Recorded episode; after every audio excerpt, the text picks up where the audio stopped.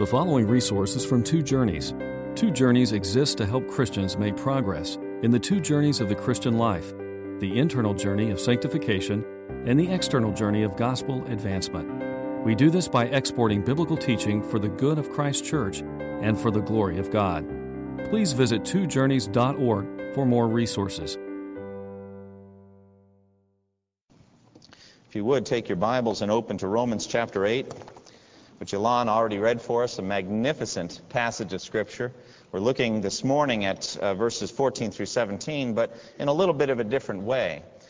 Last week we went through the verses verse by verse and we tried to understand the privilege and what it means to be called a child of God, and specifically in one sense. How do we know if we are children of God? And we drew out five questions and we uh, apply those to ourselves, that we might understand and know whether we ourselves are children of God. Nothing could be more important than that. There is no inquiry more significant than to determine, are we children of God? Am I a child of God? I believe the reason why so many poor souls, it says, William Gurnall said, the reason why so many poor souls have so little joy in their hearts is that they have so little light of gospel knowledge in their minds. The further a soul stands from the light of truth, the further he must needs be from the heat of comfort. And so I guess in a way I'm inviting all of us to come into the, into the cottage and sit right by the fire. Get right close to the scripture truth that we might be warmed by it, that we might understand the light and the heat that come from the promises of God. Because the fact of the matter is, we don't experience in our physical world, in our physical lives, all the blessings of being a child of God. Most of them are deferred, aren't they? And we're not going to experience them all until we die and go to heaven. And so we actually have to read constantly the scriptures and renew again our minds in them that we might understand the privileges of the child of God. And so I'm hoping that joy will enter your heart this morning. I'm going to be going over a list of privileges of being a child of God. I'm hoping that as you read each one, the promise, the lavish promise that comes to you as a child of God might bring joy into your hearts. Thomas Watson said this Here in this world, joy enters into the saints. But in heaven, the saints enter into joy. So here we just get a little foretaste, don't we? We get a little drink, and hopefully it'll be enough for you as you face all of the trials and the things that you're going to face this week. But think someday perhaps even soon for some of you that are listening to me. Joy won't enter into you. You're going to dive into an ocean of joy. As Jesus said, Well done, good and faithful servant. You've been faithful in a few things. Now I will put you in charge of many things. Enter into the joy of your master. What kind of joy does God have? Well, it's an ocean of joy. And someday, as a child of God, you're going to dive in.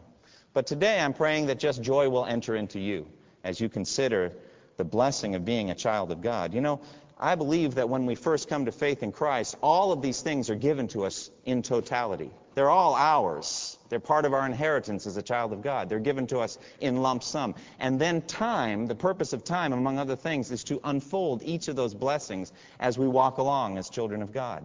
And so we're going to unfold them a little bit uh, this morning.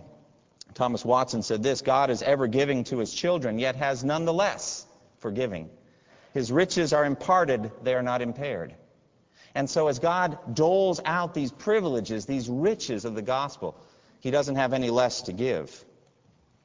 And so we're looking this morning in terms of adoption, the fact that we are adopted children of God, at what I think is the highest, the most surprising honor and blessing of the gospel. Now, Romans chapter 8 as a whole is given to us to give us assurance.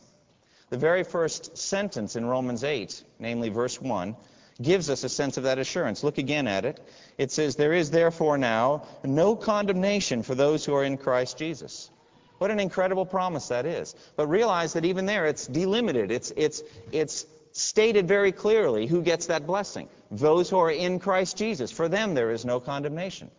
And so all the way through to the end, in Romans chapter 8, at the very end, it says that nothing neither height nor depth nor anything else in all creation will be able to separate us from the love of God that is in Christ Jesus.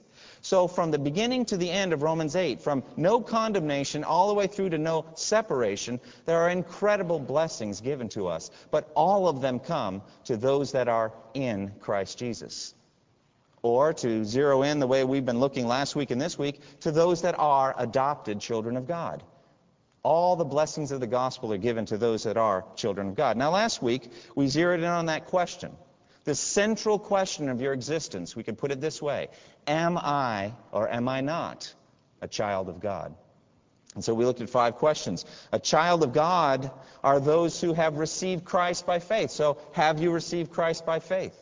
In John 1:12 it says as many as received him to them he gave the right or the privilege to become children of God. So those who are justified by faith are children of God.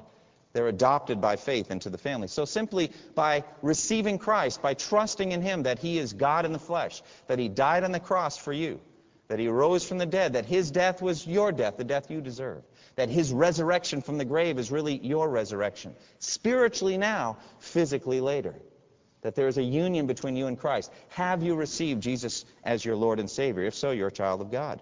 Secondly, the text says that those who are led by His Spirit are children of God. Look at verse 14. It says, All who are being led by, is a good translation, all who are being led by the Spirit of God, these are the sons of God.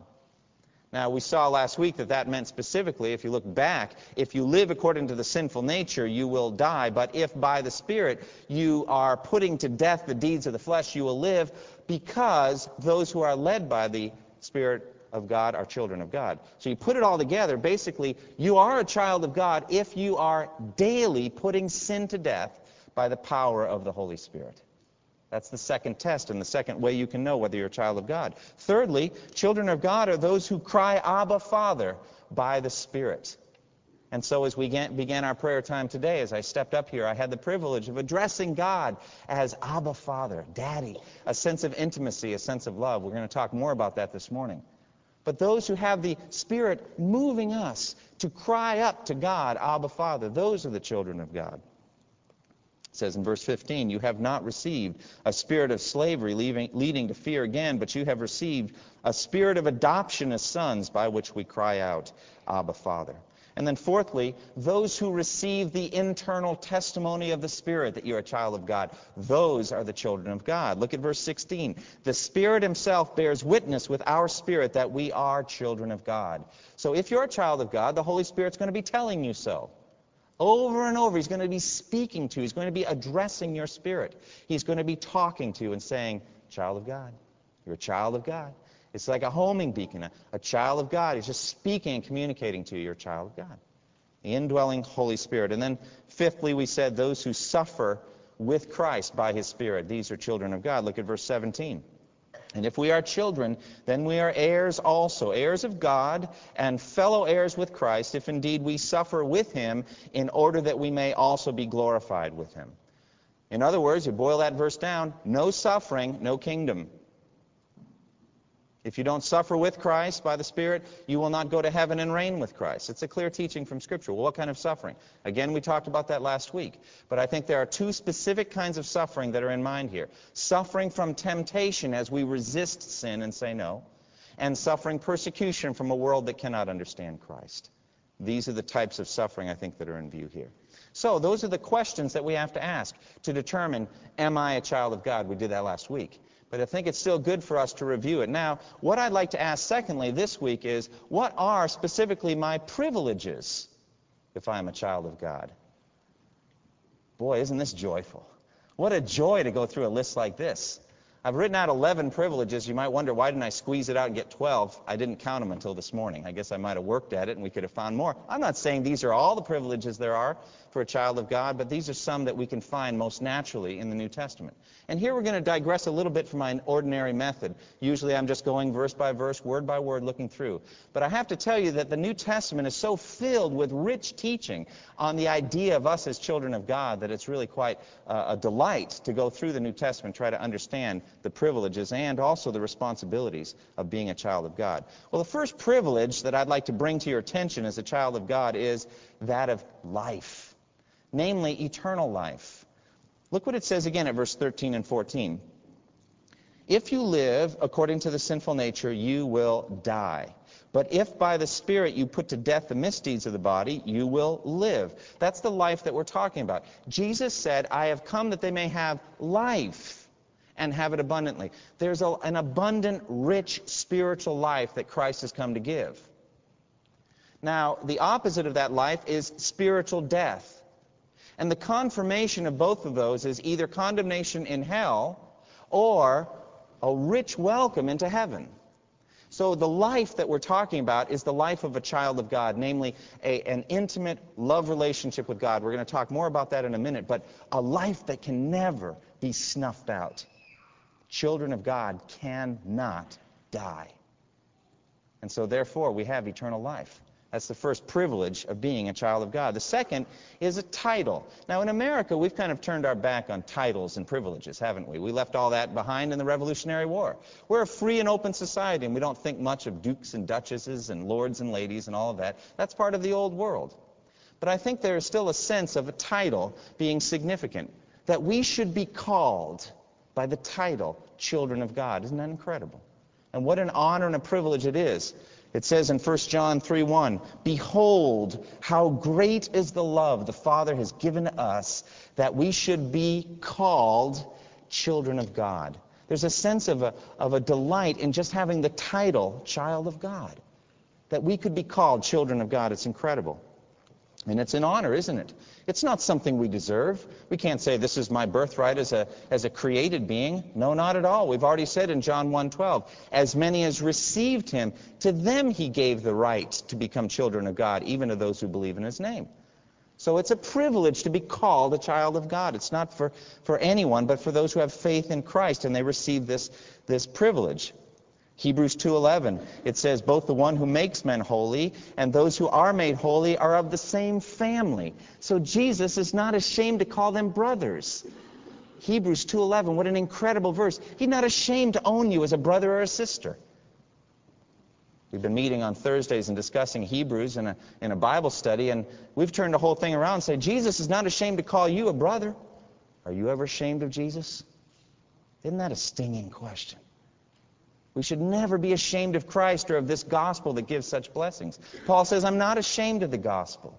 Not at all. But sometimes I think the world wants to make us feel ashamed of Christ. Well, let me tell you something. On Judgment Day, if you're a child of God, He is going to own you as a brother or a sister. He's going to say, She's mine, he's mine. I paid with my blood for him.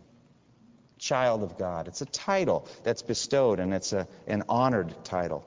Thirdly, there is a precious, a special, and intimate love relationship with the Father. You know, God could have sat as a judge and, with, with his robes on there, just merely justified us very coldly. Based on the blood of Jesus Christ, I absolve you of all of your sins, you're free. But there's no relationship there, is there? That's why I think adoption is the most incredible thing in the gospel.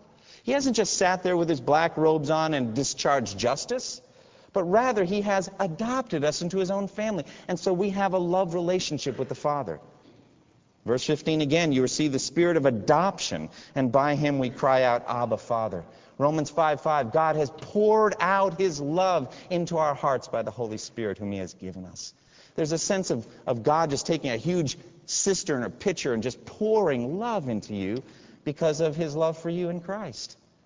He loves you in the same way that he loves his own son. As the Father has loved me, so have I loved you. That's the way that Jesus loves you. There's a lavish love here, isn't there? A love relationship with the Father. How great is the love the Father has given us that we should be called children of God. Can I ask just for a moment, are you taking advantage of that? Do you have a sense of the richness of your relationship with the Father? That He has loved you, it says in Jeremiah 31:3, with an everlasting love. He set on you a love which cannot be broken. We're going to talk more about that at the end of Romans 8, but there's no enemy that can come that can separate you from the love of Christ. Nothing. Oh, you should be filled with joy, filled with a sense of security, a sense that I belong to the family of God, a sense of protection in that love relationship. Well, along with that, fourthly, we have free access to the throne. Your Father runs the universe. Isn't that incredible? You ever hear a little, a little son or daughter boast about what his or her dad does? Well, my dad's this, my dad's that. Well, your Heavenly Father runs the universe. Runs the universe. I remember a story. Um, Christy Wilson, one of my heroes, a missionary in Afghanistan. And he trained me and many others in, in terms of missionary theory. But one of the best things about him was he was a great storyteller. Phenomenal storyteller, just from experiences. And he was there in Kabul, that very same place we've been thinking a lot about, and it's bombed out now, and we're praying. He, he was the one that, that enjoined on President Eisenhower that a church building be built there, and it was. He was a great man of faith and a great man of prayer. Anyway, they had a, a hospital for the blind, and it was very renowned in that whole area. And people would come from, from all over to come to this hospital for the blind. It was very difficult to get in because there were so many people. And one poor person who was losing her sight came to Christy Wilson and said, I need to get in there. I, I need to be able to get in. Now, Dr. Wilson had nothing to do with the hospital. He w- prayed for them and knew the people who ran it, but he had nothing to do with it. He said, Well, I want you to know that I know the person who's in charge of this hospital. Why don't we ask him if you can get in? And then he stopped and prayed. And he interceded with God that this individual would be able to get in. And she did that very same day. Now, he had no power over the queue and the line and where people were, but an opening worked out, and so she was able to get in, and her eyesight was restored. You should have that same attitude toward anything. I know the CEO of that company. I know who's running that country. Or I know who's in charge of that particular wing of the government. It is God, your Heavenly Father. And you have access right to the very throne room of God in prayer. So if you're a child of the King, you can just go right into His presence with a holy boldness and ask Him for anything. Listen what it says in Ephesians 3:12. In Him and through faith in Him, we may approach God with freedom and confidence. Do you approach God with freedom and confidence? Do you have a sense of the freedom of access right into the very throne room of God? You should, if you're a child of God. It says in Hebrews 4:16, "Let us then approach the throne of grace with confidence so that we may receive mercy and find grace to help us in time of need." You have free access to the one who runs all things. Now, the fifth one, you may say, "What what is that?" Discipline is a privilege of the child of God? Well, first of all, let's understand discipline properly. Discipline in this case would be a holy spanking when you do wrong. And that's a privilege from a child of God? The Bible thinks so. The Bible speaks of it that way. You know, if you're a royal prince or princess, you're trained from an early age how you are to behave. And there is a training program, isn't there? And so also for the children of God. Deuteronomy 8:5 says this, "Know then in your heart that as a man disciplines his son, so the Lord your God disciplines you." As a man disciplines his son, so God disciplines you. And then, of course, Hebrews 12, 7 and 8 says, Endure hardship as discipline. God is treating you as sons. For what son is not disciplined by his father? If you are not disciplined, and everyone undergoes discipline, then you are illegitimate children and not true sons. In other words, if you're walking along in your life and start to stray from God, start to sin, start to disobey, expect a response soon from your Heavenly Father. It is a privilege of the child of God. And why? Because He loves you. He's not going to let you stray. He's not going to let you roam or wander. He's going to discipline you, you're a child of God. Sixthly, He's also going to provide for you. If you're a child of God, he, it's His job to take care of you. Isn't that right? If you're a slave, it's the master's job to care for the slave, right? If you're a servant, master's job to provide for all the needs. It's the servant and the slave's job to just do what the master wants, right? And so we are also servants of God or slaves of God, it says in Scripture. And so it's up to God to provide for all our needs. Why then do we be anxious about these things? Now, fess up. Have you been anxious at all about material needs this week? About money? About taxes? I don't know. It's coming up. Sorry to remind you. I saw that pained look on some faces. It's true. Are you concerned about these things? Are you anxious over them? Your Father has promised to provide for you. He's promised to provide for you. Psalm 37:25. I was young and I'm old, and I have never seen the righteous forsaken or their children begging bread. Never. Royal children get to eat from the royal table, don't they? There's a story about David adopting Mephibosheth, Jonathan's son, into his own family, and he got to sit at the king's table every day. What did that mean? No more worries.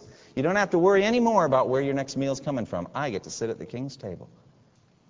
Isn't it that exact way of thinking that Jesus uses in, in Matthew 6 to banish anxiety forever? Why do you worry about your life, what you'll eat, or your body, what you'll wear? Your Father's going to take care of you. He's going to meet all your needs. Seek first the kingdom of God and his righteousness, and all these things will be added to you as well. He also said in Matthew 7, Which of you, if his son asks for bread, will give him a stone? Or if he asks for fish, will give him a snake? If you then, though you are evil, know how to give good gifts to your children, how much more will your heavenly Father treat you and give good gifts to you as his children? He knows how to take care of his children. And so provision, rich provision, is part of being a child of God. So also protection. Royal children are the apple of the king's eye. You better not touch them, because if you touch them, you're going to rue the day. And anyone who wants to get to you has to go through God first. Do you realize that? Is that not one of the many lessons of the book of Job? Remember Job's frustration in front of God? I can't touch him. You've got this hedge around him all the time, and I just can't get at him. Would you just give me a chance to just get a pop at him? And he said, Yeah, I'll give you a chance. But thus, this far and no farther may you go. Remember how it worked. God controls all of these things. And so you have protection. Now, you might say, how does that line up with the sufferings we have in this world? We're going to talk about that, God willing, next time. There is suffering in this world, physical suffering. But what God is protecting you from ultimately is ultimate spiritual ruin. Do you understand that? He's protecting your faith that it may not fail. He's protecting your spirit that you may not be attacked and go down, but rather that you may stand firm in the midst of your temptation and your struggle. Jesus, in praying John 17, the high priestly prayer, he says to the Father, he says, I will remain in the world no longer, but Father, they are still in the world. Do you know what that means? They're in a place of danger. Everything of this world system hates your faith. You're in a dangerous place. Jesus said, I'm sending you out like sheep among wolves, right? But don't worry about it because I'm sovereign and I will protect you. I will keep you safe. So he says, Holy Father, protect them by the power of your name. While I was with them, I protected them and kept them safe by that name you gave me. None has been lost. Do you understand how Jesus is thinking about protection? Protect them by your name, Father, that none may be lost. And so also God will protect you if you're a child of God. You're not going to drop out of the family. He's going to keep you safe. Well, along with that comes fellowship with the royal family. Now, again, you're going to say, just like the discipline, that's not always such great shakes. But to be honest with you, it really is one of the richest blessings in this world, isn't it? Fellowship with the children of God. As a matter of fact, the more that we go on in this world, and if our culture continues to go non Christian, who do you think are going to be the most precious people in the world to you? True believers in Jesus Christ, right? Isn't that what David said in Psalm 16:3? As for the saints who are in the land, they are the glorious ones in whom is all my delight. I love being with them. I love to be with true children of God who love the Word and who love Christ and who are growing in their faith. Don't you? Isn't that precious? But not only that, we get fellowship with dead people too. Now, don't misunderstand me. I'm not talking about seances or anything weird. Those things are cut out from Scripture. But what I'm saying to you specifically is that we are part of one family of God. And many of them have already died and gone on to be with the Lord. You're in rich fellowship with the same God of Abraham, Isaac, and Jacob. Someday you'll meet them too. They still are Abraham and Isaac and Jacob. They haven't lost their identity. We're not Hindus who believe that the, dro- the water drops into the ocean and loses identity. They're still Abraham. They're still Isaac, still Jacob. They're still the same ones. David's up there. So also Nehemiah. So also all the saints of old. Aren't you looking forward to meeting them? And then all the ones from church history, from when the Bible ended on to our present day. 2,000 years of godly women and men. And they're waiting. Rich fellowship. Fellowship in the royal family. And ninth, freedom. You're free. If you're a royal son or daughter, you're free. There's a freedom that comes there. Freedom from what? Well, freedom from law. You don't have to obey the law anymore. Is that what I'm saying? Well, in one sense, yes. Think of what Jesus said in, in Matthew 17, 25, and 26. You remember there was the question about the taxes you had to pay to go into the temple? You remember that? And so they asked Peter, Does your master, Jesus, pay the temple tax? Yes, he does, Peter said. Then they go into the house, and Jesus sits Peter down and says, I want to teach you a lesson about what it means to be a child of God. From whom do the kings of the earth collect duty and taxes? From their own sons or from others? From others, said Peter then the sons are exempt, said Jesus. Did you hear that? Exempt from paying taxes. Now, don't misunderstand me. It says in Romans 13, you need to pay your taxes to the secular government. But the point is, you have freedom in this matter of spiritual access to God. Why should you have to pay to go into the house of your Father? So, in one sense, we are free from the law. Why is that? Because law is given to transgressors, not to sons. What do we get instead? We get the Spirit from within. We're not under the law anymore, but rather under the Spirit. We're free also, therefore, from sin. Romans 6:18. You've been set free from sin and have become slaves to righteousness.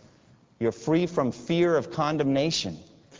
Isn't that wonderful? Look again at verse 15. You did not receive a spirit that makes you a slave again to fear. You don't need to be afraid anymore of condemnation. You don't have to be afraid of death.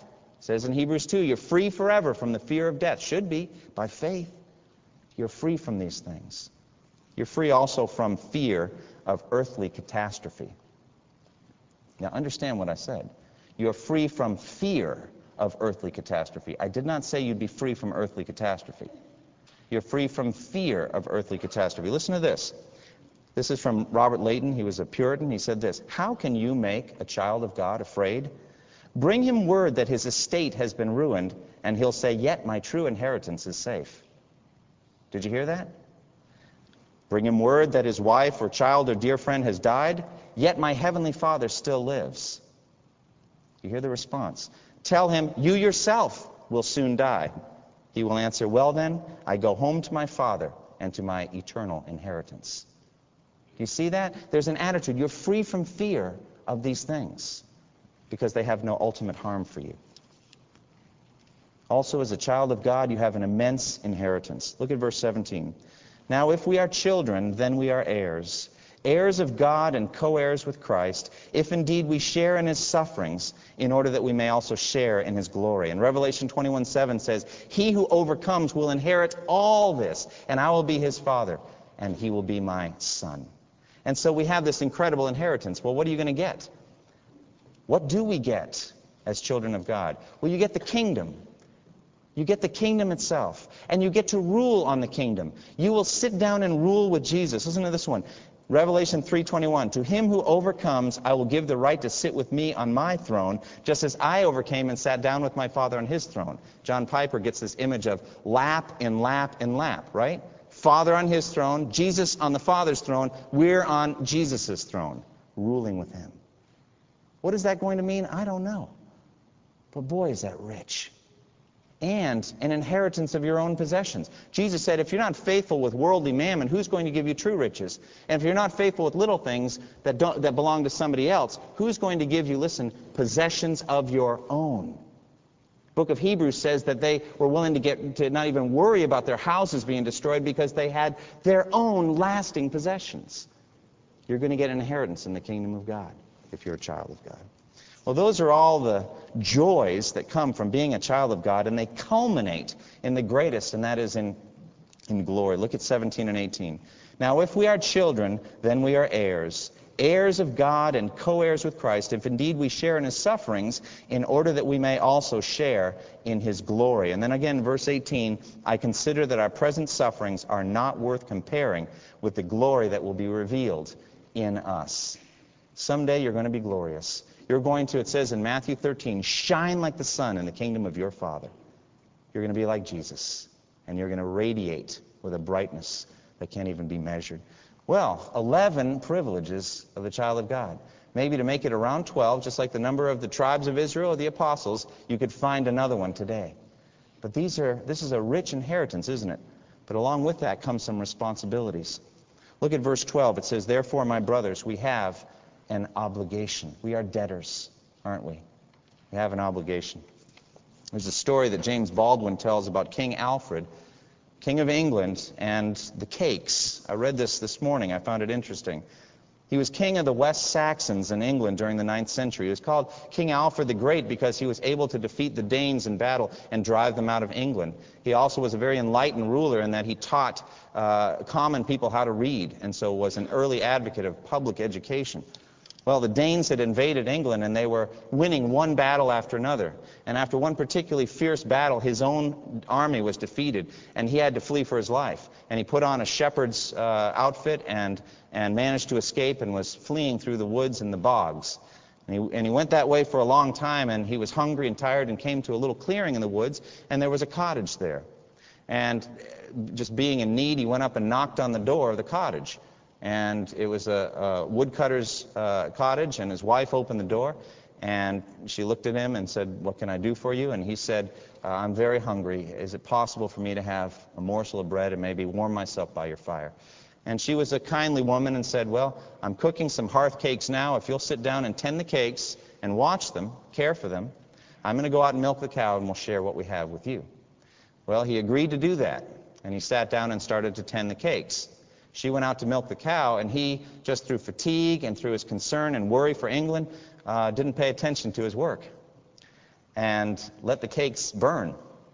Well, she comes back in and smells the, the smoke and looks down and they're burned to a crisp and she loses her temper.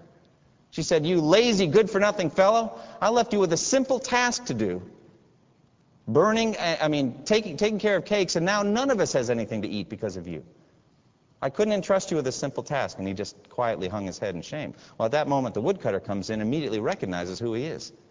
And she had caught, he had caught the tail end of his wife's rebuke and said, Do you realize who this man is? This is the king. She was immediately afraid for her life. And, and he, said, he said, Don't worry. You were right to scold me.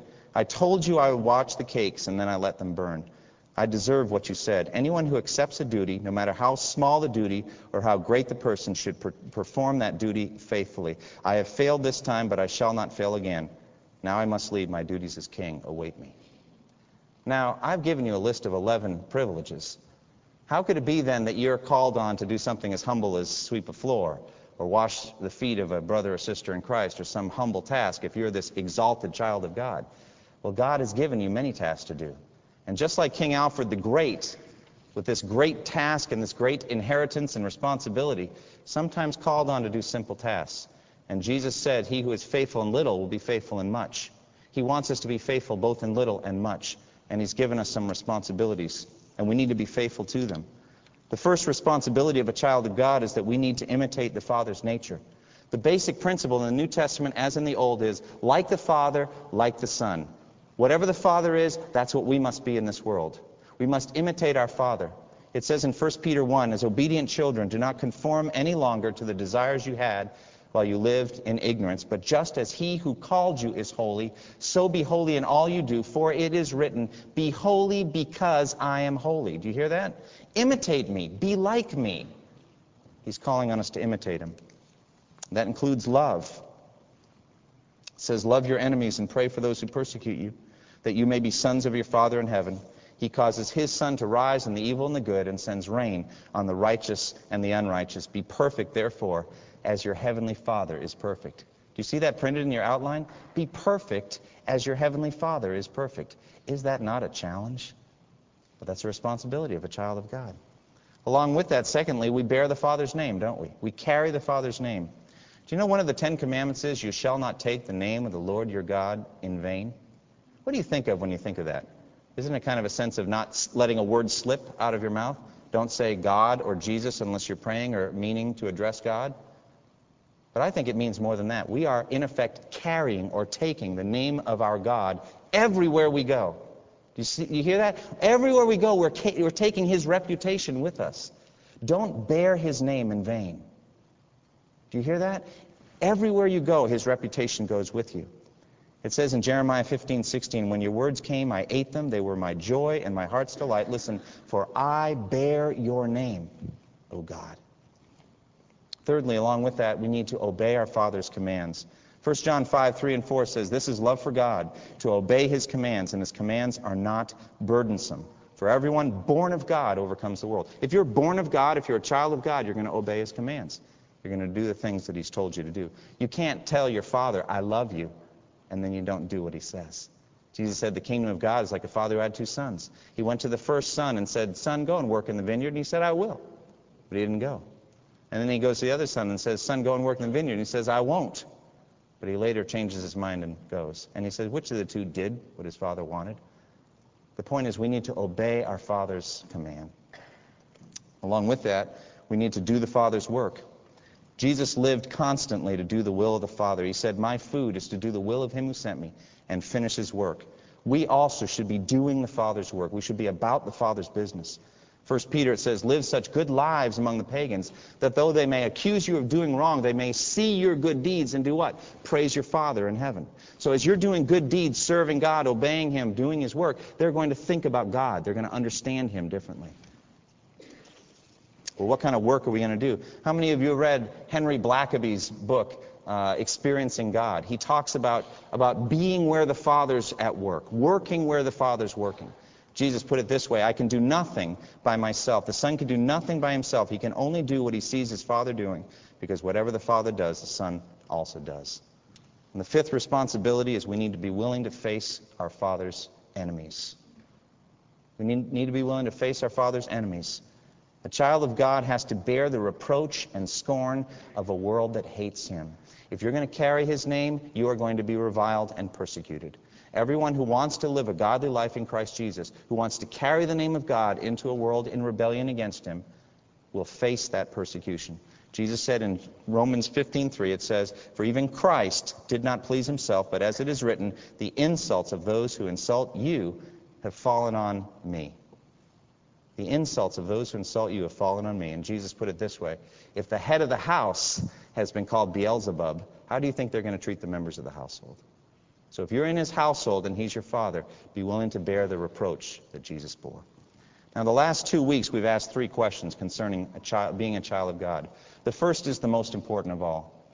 All of you have heard me talk about the privileges and the responsibilities this morning of being a child of God. But none of it means anything to you if you are not, in fact, a child of God today. So, the first and most important question I want to ask you is Are you a child of God? Have you come to personal faith in Christ? Are you, moment by moment, step by step, following the Holy Spirit to put sin to death in your life? Do you have the internal welling up of the Holy Spirit to cry out, Abba, Father, from your heart? Is he speaking to you and testifying to you that you are a child of God? Or is he actually convicting you right now that you are not a child of God and that you need to become one? These are the questions you have to ask. Are you, in fact, a child of God? If you are, do you understand your privileges? Do you know all the things that you get as a child of God? Eternal life, a title, love relationship with the Father, free access to the throne, discipline from a loving Father, provision and protection, fellowship within the royal family, freedom, immense inheritance, and glory. Do you understand these things? And finally, are you fulfilling your responsibilities as a child of God, imitating the Father's nature in holiness and in love, bearing the Father's name, obeying the Father's command, doing the Father's work, and being willing to face the Father's enemies. As we close in prayer, I'd like to ask any who you feel like the Lord is convicting you that you are not a child of God, please come and speak to me. Don't let today go by without knowing for sure that these things are yours. And if you are a child of God, look over this list of privileges and thank God. And look over again the responsibilities and ask to be faithful. Thank you for listening to this resource from twojourneys.org. Feel free to use and share this content to spread the knowledge of God and build His kingdom. Only we ask that you do so for non commercial purposes and in accordance with the copyright policy found at twojourneys.org. Two Journeys exists to help Christians make progress in the two journeys of the Christian life the internal journey of sanctification and the external journey of gospel advancement. We do this by exporting biblical teaching for the good of Christ's church and for the glory of God.